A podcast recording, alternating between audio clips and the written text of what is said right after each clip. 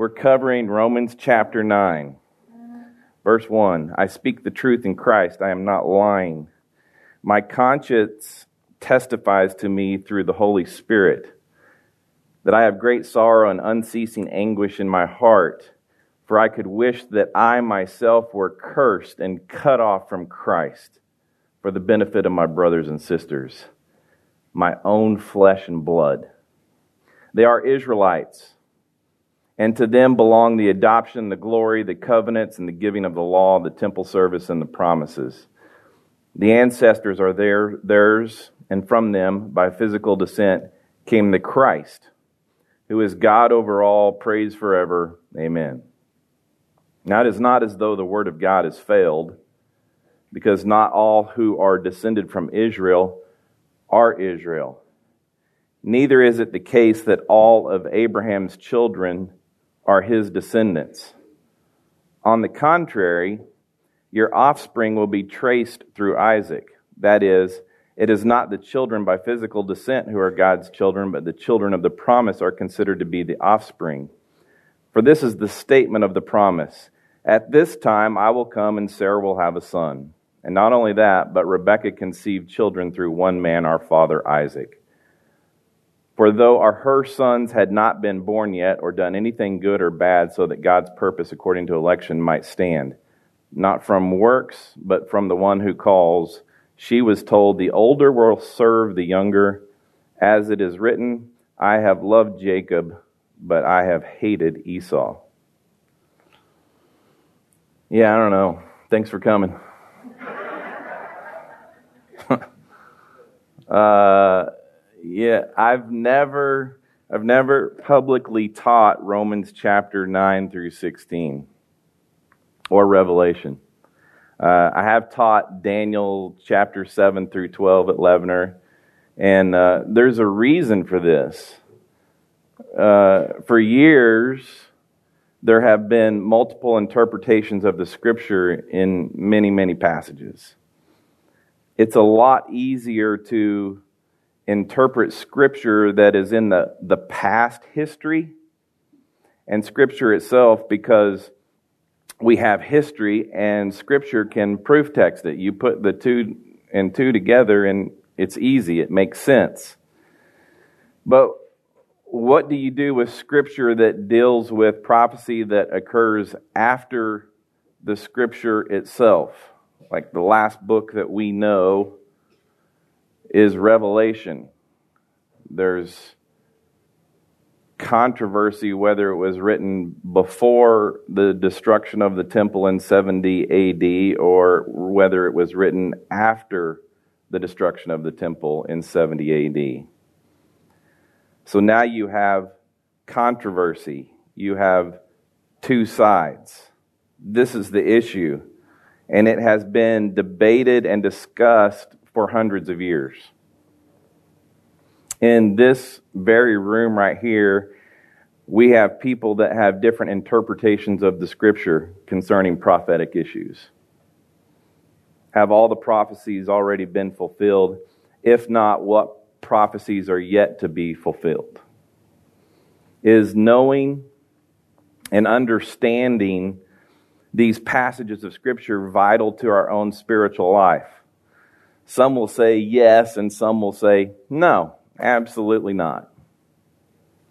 It's similar to what we're dealing with on a, an earthly sense. We have anti vaxxers and we have pro vaxxers and those in between.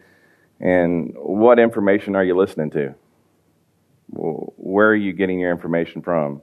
Somebody just asked me last night if I had information for them on vaccination. I'm like, nope, not getting into that just not going to do it. But let me go back to the issue. It causes division because of opinions, knowledge, or even lack of knowledge, commitment to understanding, or lack of commitment to understanding. It can cause great division. Will the evil one, did you, do we lose me? Is it me or check one, two? It just died, didn't it?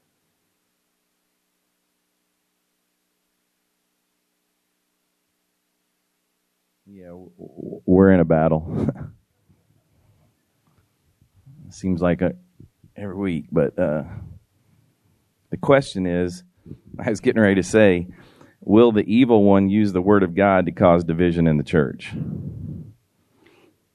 Absolutely is correct. This is why we have denominations. And even these denominations become divided.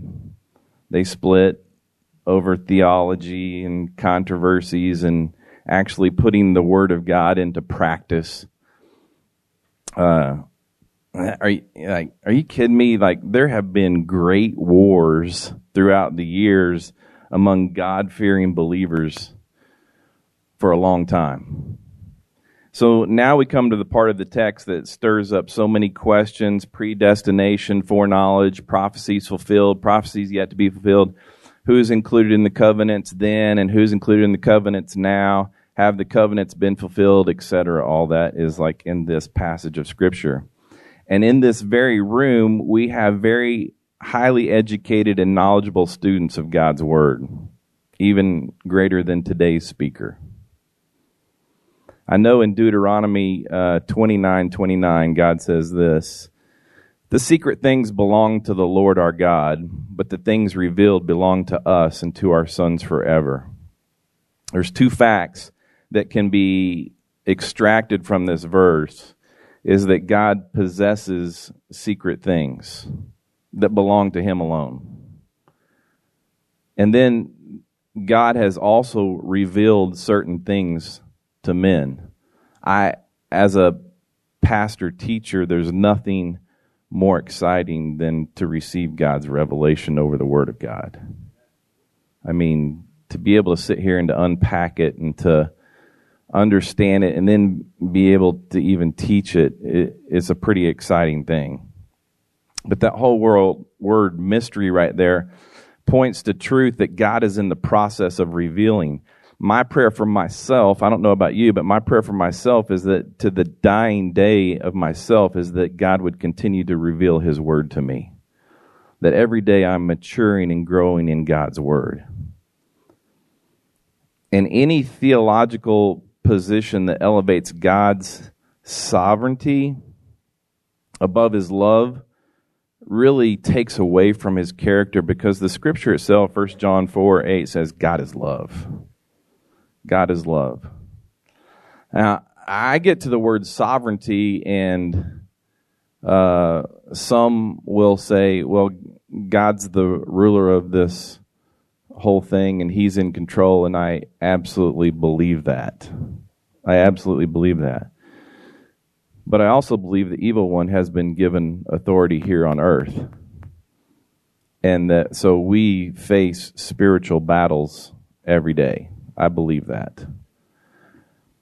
And so, in saying that, if you take the sovereignty of God and you put it above who I believe his true character is, that is love. That's that's really if I get anything from this today, it's like what is God's heart? I take this uh, I take the word take the word of what I know and then I kind of formulate who I believe that God is, and then I look at the Word of God and say, how does this match who I believe that God is? How does this does this float through all 66 books? Now, is God love? Absolutely, God is love, but is God sovereign? Does He have the ability to come into play in everyday occurrences? Absolutely, He does.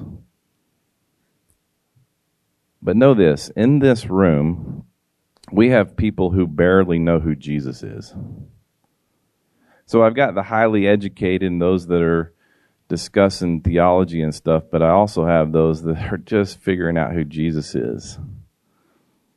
Much less Paul and Romans and all those terms that we've tossed around in the previous statements about foreknowledge and prophecies and so, somewhere in the middle, we have to present a difficult passage of Scripture to a wide variety of listeners. And I will not go into great depths, but I will do a flyover and hopefully create opportunities for discussion outside of this gathering for further study by each of you. Now let's get into it. Uh, verse 1 I speak the truth in Christ, I'm not lying. My conscience testifies to me through the Holy Spirit that I have great sorrow and unceasing anguish in my heart.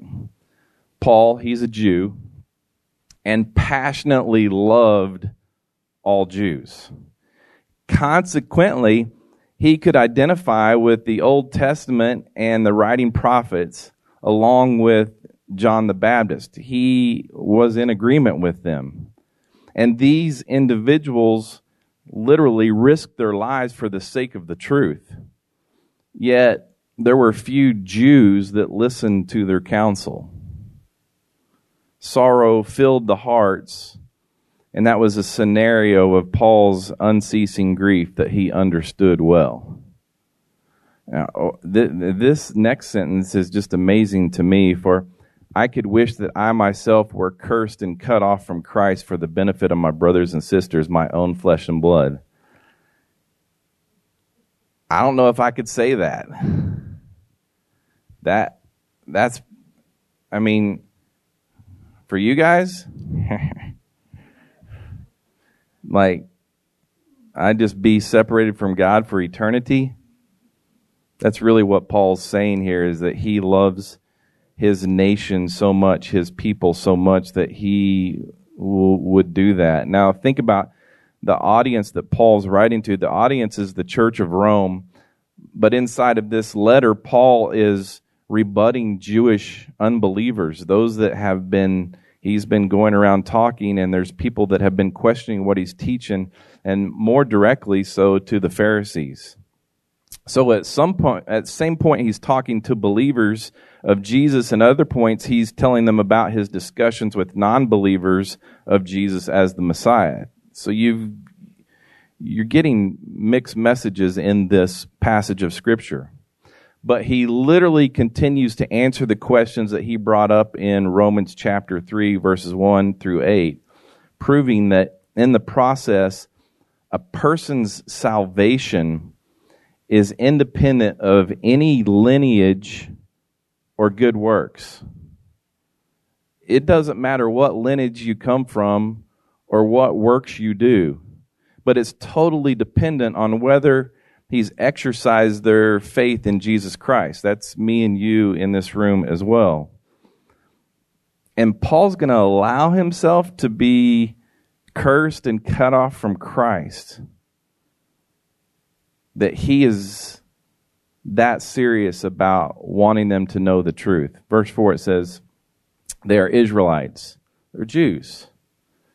And to them belong the adoption, the glory, the covenants, the giving of the law, the temple service, and the promises. I could spend weeks on that passage right there.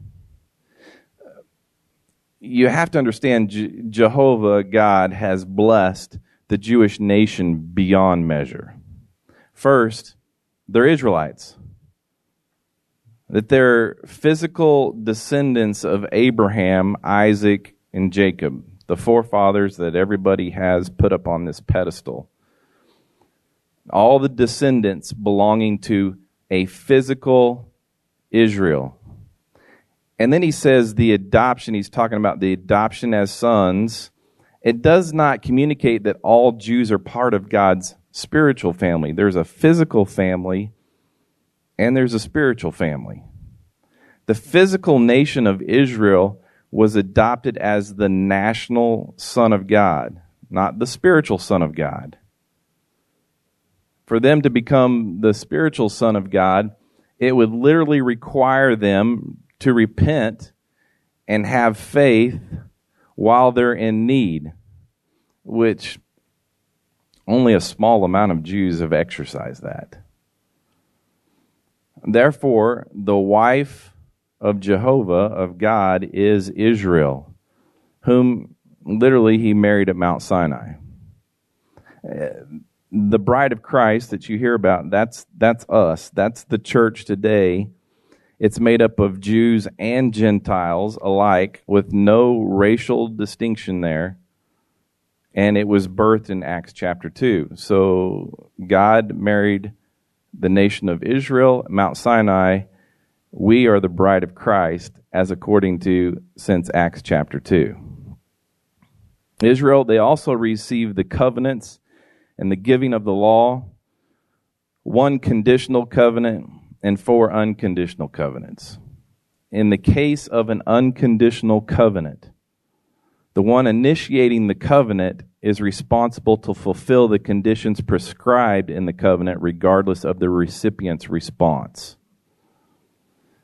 Let me list them. I'm not going to break them down. You want to have a table discussion about these covenants, whether they've been fulfilled, not fulfilled, that's probably at a deeper discussion. But the conditional covenant the covenant of the law, the Ten Commandments, which is obviously found in Ex- Exodus chapter 20. Uh, two, the unconditional covenant of the Abrahamic covenant, the unconditional Palestinian covenant, the unconditional Davidic covenant, and the unconditional New Covenant. There's five covenants that have been made with the Israelites. Again, we could spend weeks talking about that and the variations in the beliefs of whether those have been fulfilled or not fulfilled. Verse 5 it says, The ancestors ancestors are theirs, and from them by physical descent came the Christ. You know, in the the scripture, uh, the original text, there was no punctuation, so there's even like a question whether that is a comma or a period after came the Christ, but we won't go into that either. There's so much in here. Came the Christ, who is God over all, praise forever. Amen. Paul sets out the problem that he's really dealing with in these chapters, chapters 9, 10, and 11. Israel's been given all sorts of great opportunities and privileges by God, but still finds itself not saved as a whole. This discussion helps prove the fact that salvation is not based on lineage or good works. Simply, this is the discrepancy between promises and privileges God has given Israel and Israel's reality. You see, God chose Israel to be his people. He blessed them. He gave them wonderful things, and yet at the present time, as Paul looks at the situation in the early church, he finds very few Jews who are coming to Christ. God's done all this for him, yet. So now we get to defining some of this, these definitions. Free will. Let me talk about free will. Uh, Adam possessed the freedom to accept or reject God's love, basically to obey, disobey. He was in the garden, had a choice don't eat from the tree of knowledge of good and evil. He had a choice. He chose to eat from the tree. His descendants, Adam's descendants, have had the same privilege, for God's character prevents him from forcing his love on the unwilling. Hang on, let me explain myself. And that even means that's why the cross was necessary. Like if he if he just forced himself on people, there was no need for Jesus to go to the cross. I, you go you go back to uh, salvation. When when was when did salvation come about? You have to go back to Genesis chapter 3 verse 15. This is like the third chapter into the Bible after they had sinned in the garden. He said, I will put hostility between you and the woman, and between your offspring and her offspring. He will strike your head, and you will strike his heel. This is the very first, very first passage of Scripture in the Bible that says there's a Messiah that's coming. There's a Messiah that's coming. Jesus would bruise Satan's head and remove Satan's authority through allowing Satan to bruise his heel, which was the crucifixion on the cross. He submitted himself on the cross because Satan had literally gained dominion over the earth through Adam's sin. This is my belief. People perish only because they reject God's plan or purpose. The reality is sovereignty at its best for the God of Scriptures, who can accomplish his goals with man possessing the freedom of choice, is much greater than a God who must program man's every move to accomplish the same. Like, God could be making us robots and making us do everything, or He allows us to live in free will and to have a choice. To me, that is free will. I am able to make decisions right now. God is not forcing me to love Him. He did not make me to automatically love Him. I chose to love Him when I chose to love him at age eight, I really didn't understand all that meant. That he gave me faith, that he gave me repentance, that he did all these things, that he took my old heart out, that he gave me a new heart. I, it was my simple initial belief in Jesus as the Messiah. I did it. From there on, he's done it in me. All I did was believe but I had the free will and the opportunity to believe. And these three chapters, Paul's basically addresses how the remnant of believers within the physical nation of Israel relates to both the national Israel and the church. Look, look in verse 6. Now it is not as though the word of God has failed, because not all who are descended from Israel are Israel. Paul's literally saying right here, uh, there's two Israels in a sense. Not all who belong to Israel are Israel. There's what you might call the physical Israel as opposed to the spiritual Israel. Watch this. Abraham had two sons. Only one of them inherited. Isaac only had two sons. But only one of those, Jacob, not Esau, inherited and so on down through history of Israel, there has, in other words, been a selection process going on with physical Israel. I believe that Jews misunderstood God's purpose for their nation. They were not chosen to be saved as they incorrectly assumed. God, they Jews believed that they were all going to be saved. They were chosen for a very special office of bearing the Father's Son and taking the news of his coming to the Gentiles. This was their opportunity. Israel was not chosen to be saved, but to function and to serve in an extraordinary office. She was a chosen as a kingdom of priests that it says in Exodus chapter 19 for literally the purpose of taking the law and the message of the coming Messiah to the Gentile nations. It's going to come through the Jews. Jews alone receive the Ten Commandments, the truth that they were to take to the nations. The Jews also receive revelation of the coming Messiah through the passages in Isaiah chapter 9. Isaiah came as a prophet to the Jews to take the message. You know, and in, and instead of and instead of just spreading this exciting good news, they honestly blaspheme God's name through disobedience. And because God's limitless, here's a, here's a, a word for you foreknowledge. Foreknowledge allow him to foresee Israel's negative response to his truth. He spoke through the prophet Isaiah around 700 BC how Jesus would be the light to the nations and the Gentiles, be their hope. Now, I use the term foreknowledge. Well, let me kind of explain explain it like this. The moment that I believed that when I was 8 years old, I was in Christ and Christ was in me.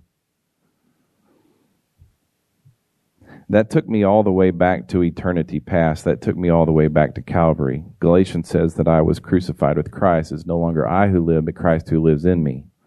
So the moment that I believed, I'm in Christ. I'm in Christ forever, eternity past, eternity future.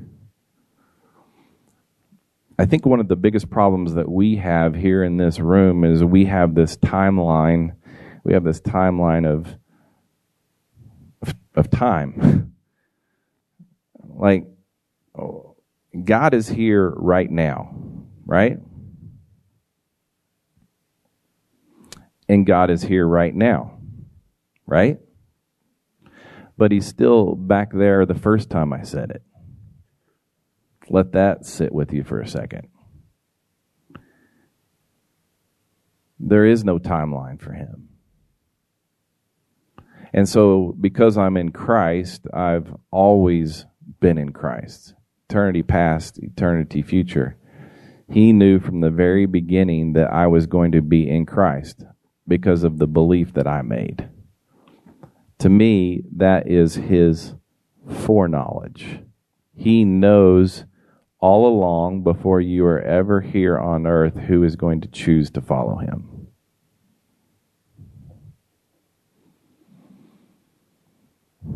Verse 7 says this Neither is it the case that all of Abraham's children are his descendants.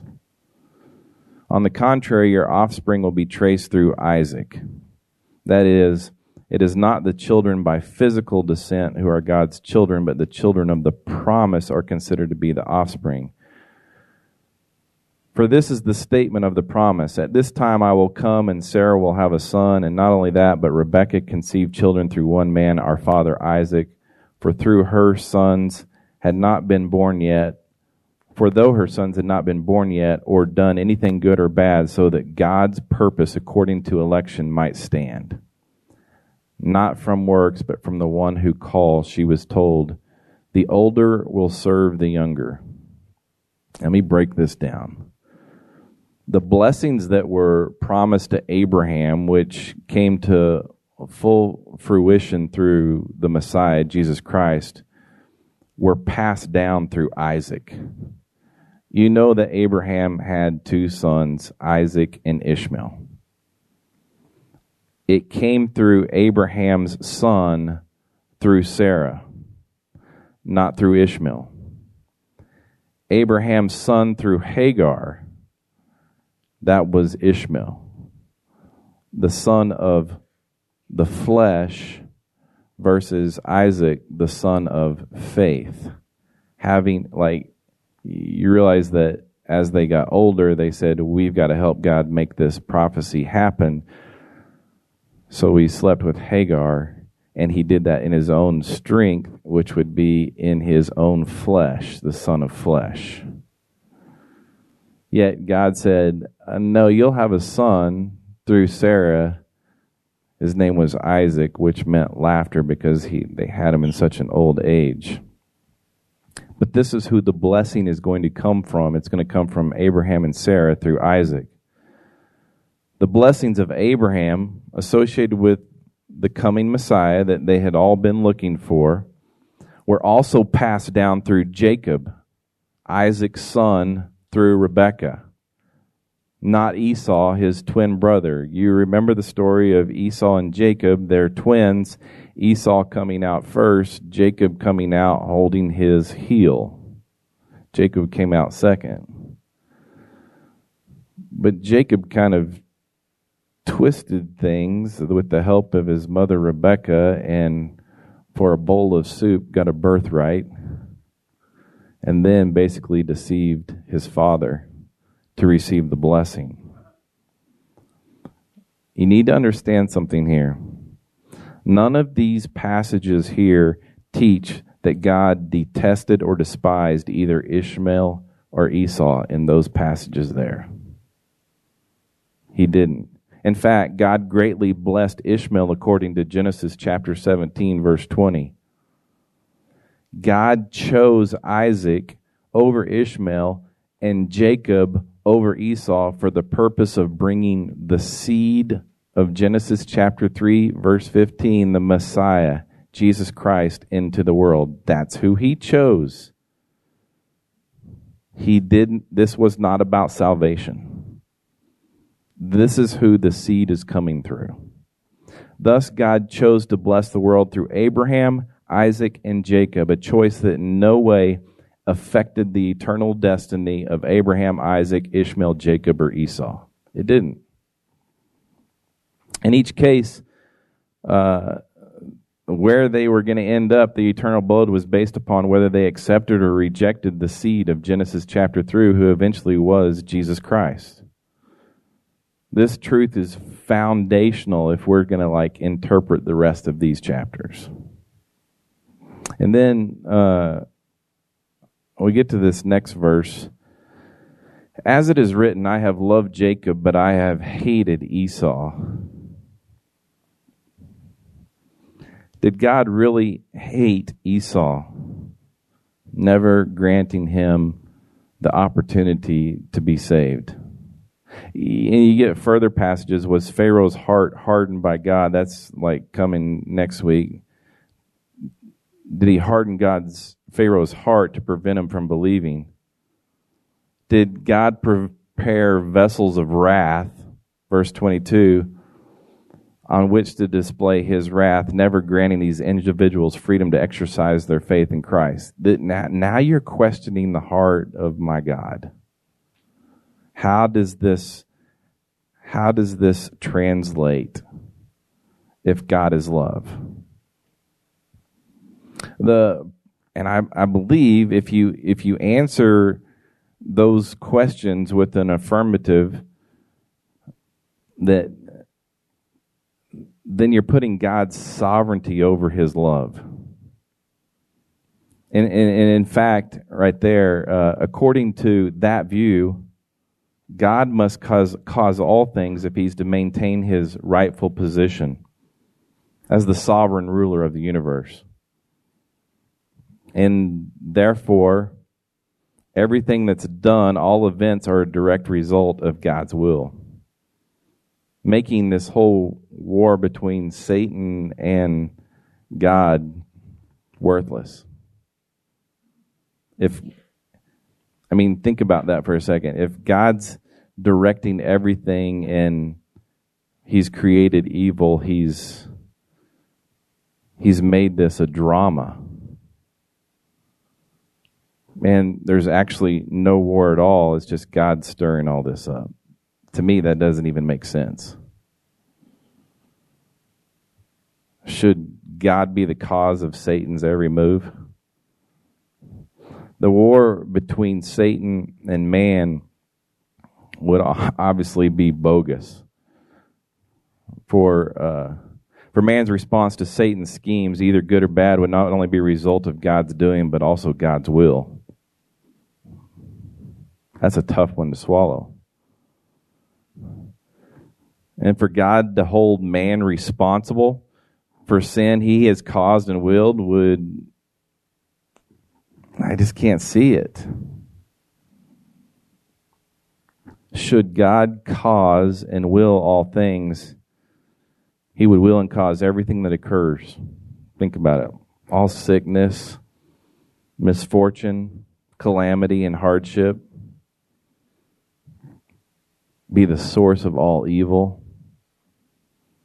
where man spends eternity would also be God's choice, never man's. To me, it is hard to explain, but I believe that God created the heavens and the earth and He put everything into motion, and it was perfect. It was perfect. He gave Adam and Eve one choice. They made a selfish choice death entered into the world, sin entered into the world. Satan had authority here on the earth, and now we're dealing with it. All the sadness in this room, how do you explain the sadness in this room? Did God do that? Or did he do that because he gave us free will? And if there's goodness, then obviously there's evil. Eh, it's tough. I go back to I love Jacob, but I hated Esau. In Genesis chapter 27, verse 41, it said, Esau had, held a grudge against Jacob, and because of the blessing his father had given him. And Esau determined in his heart. Like Esau made the choice in his own heart. He said, The days of mourning for my father are approaching, then I will kill my brother Jacob.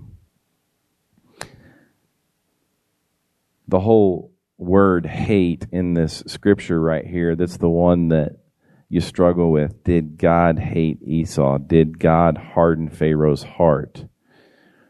You go back to the original Hebrew text, and the word is meseo. It ranges in meaning from anywhere from disfavor to dis- detest. Some even define hate here as love less. I love Esau less than I love Jacob. The New Living Translate well, it's translation it says use the word rejected. All the other translation used hate. How do I how do I take that passage of scripture right there and justify that my God is love?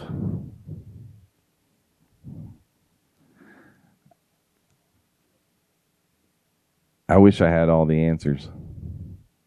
I wish I had all the answers. So I'm sure some in this room are saying, I've got the answers. Yeah. Uh, I know this for sure is that God is love.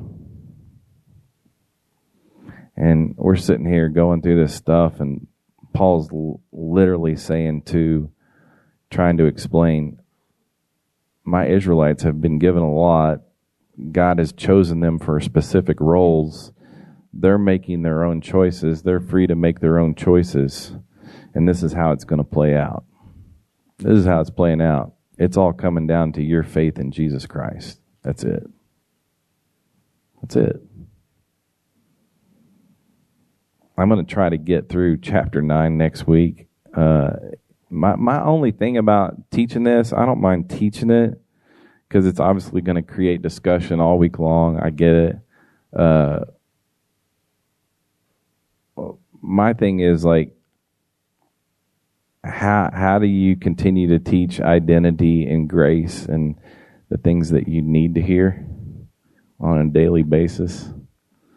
You need to hear. That's where my real heart is. But I'm not going to avoid the scripture because we're teaching through the scripture either.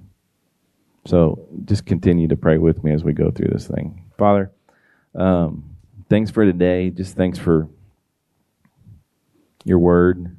Help us to continue to discern it, to understand it, and mainly just for you to live through us.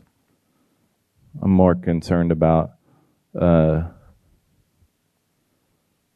how you're working through me than what's going to happen in the future. I just trust that you'll do the same with our people here today. And I pray these things in Jesus' name. Amen.